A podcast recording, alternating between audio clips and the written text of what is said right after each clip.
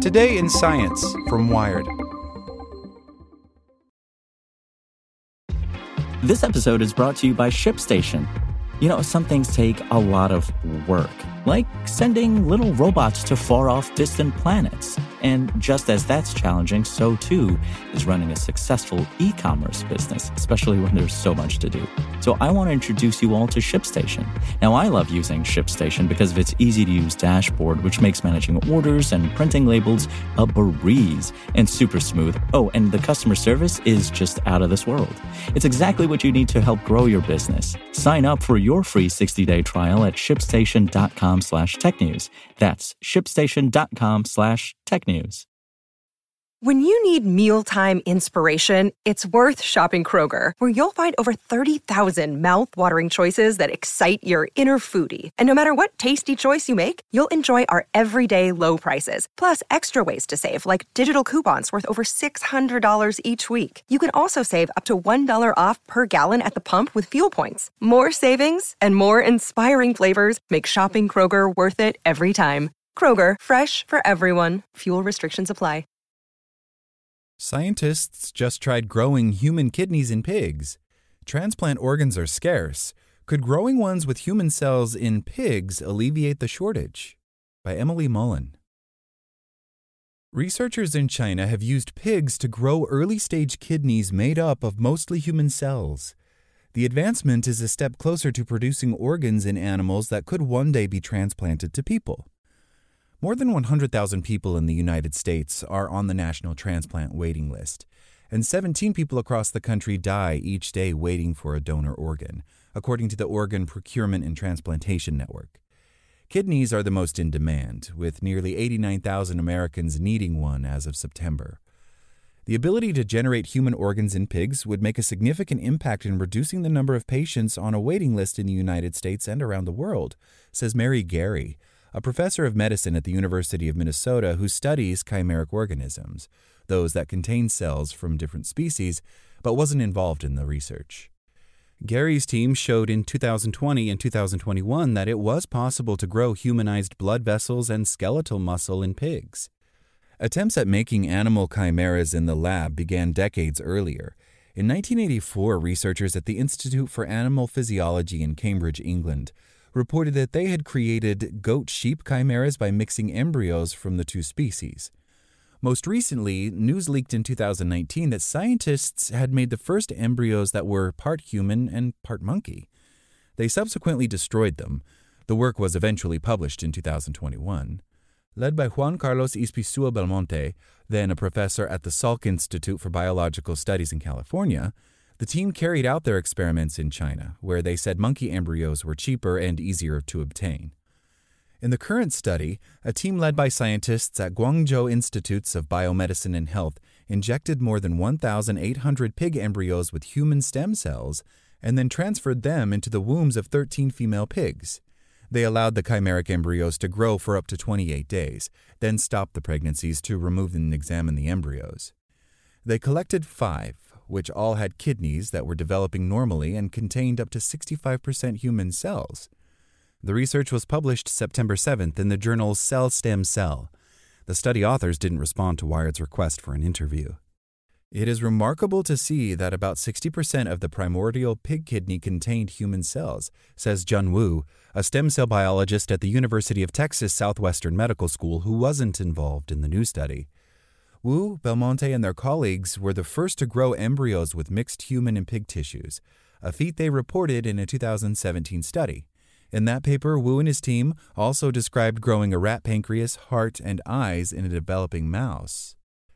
Integrating cells from pigs and humans, however, has proven more difficult than combining cells from rats and mice, which are much closer genetic relatives.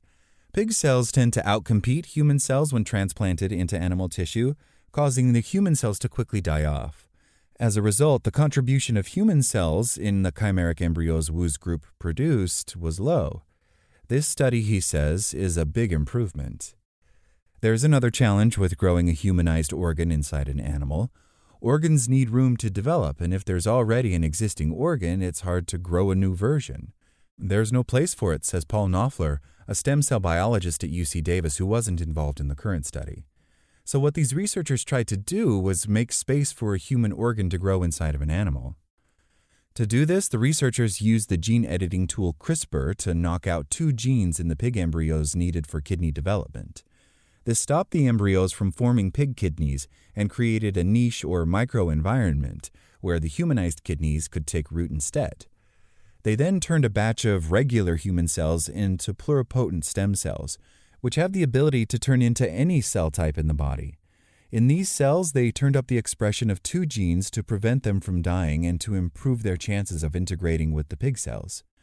The chimeric embryos were made by injecting the human stem cells into the pig embryos.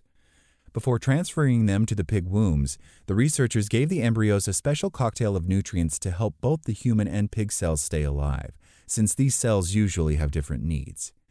When the embryos were removed, the kidneys had formed structures typical of that stage of development, the fine tubes needed to remove waste, and the buds of cells that later turn into ducts that connect the kidney to the bladder.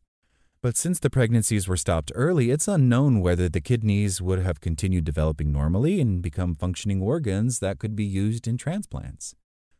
Knoepfler says the results are exciting, but he raised concerns about the two genes the researchers edited to make the human cells more likely to survive when transplanted MYCN and BCL2.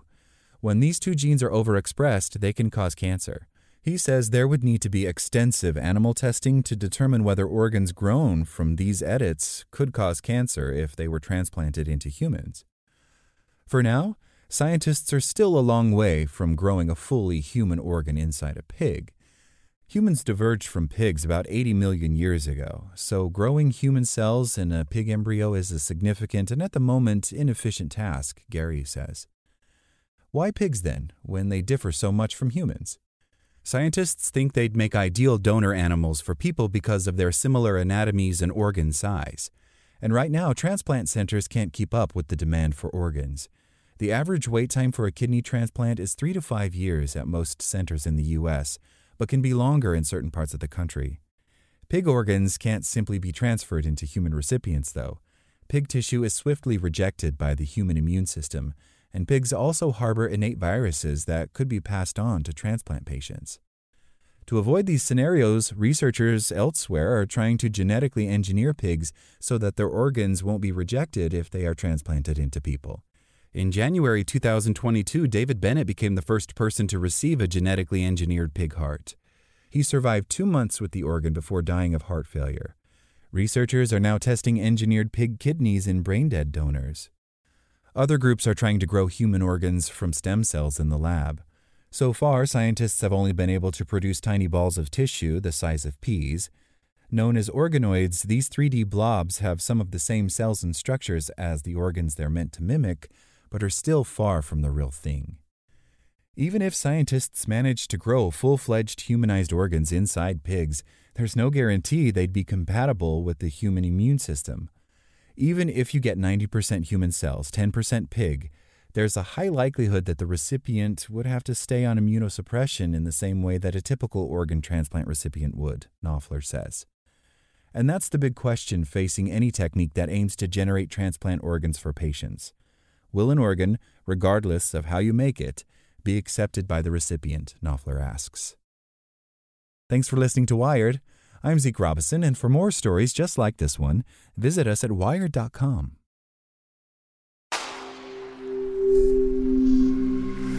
Spoken Layer. Want to learn how you can make smarter decisions with your money? Well, I've got the podcast for you. I'm Sean Pyles, and I host NerdWallet's Smart Money Podcast. Our show features our team of nerds, personal finance experts in credit cards, banking, investing, and more – and they'll help you make the most of your money while cutting through the clutter and misinformation in today's world of personal finance. You'll get clarity on strategies to help you build your wealth, invest wisely, shop for financial products, and plan for major life events. Listen to NerdWallet's Smart Money Podcast wherever you get your podcasts.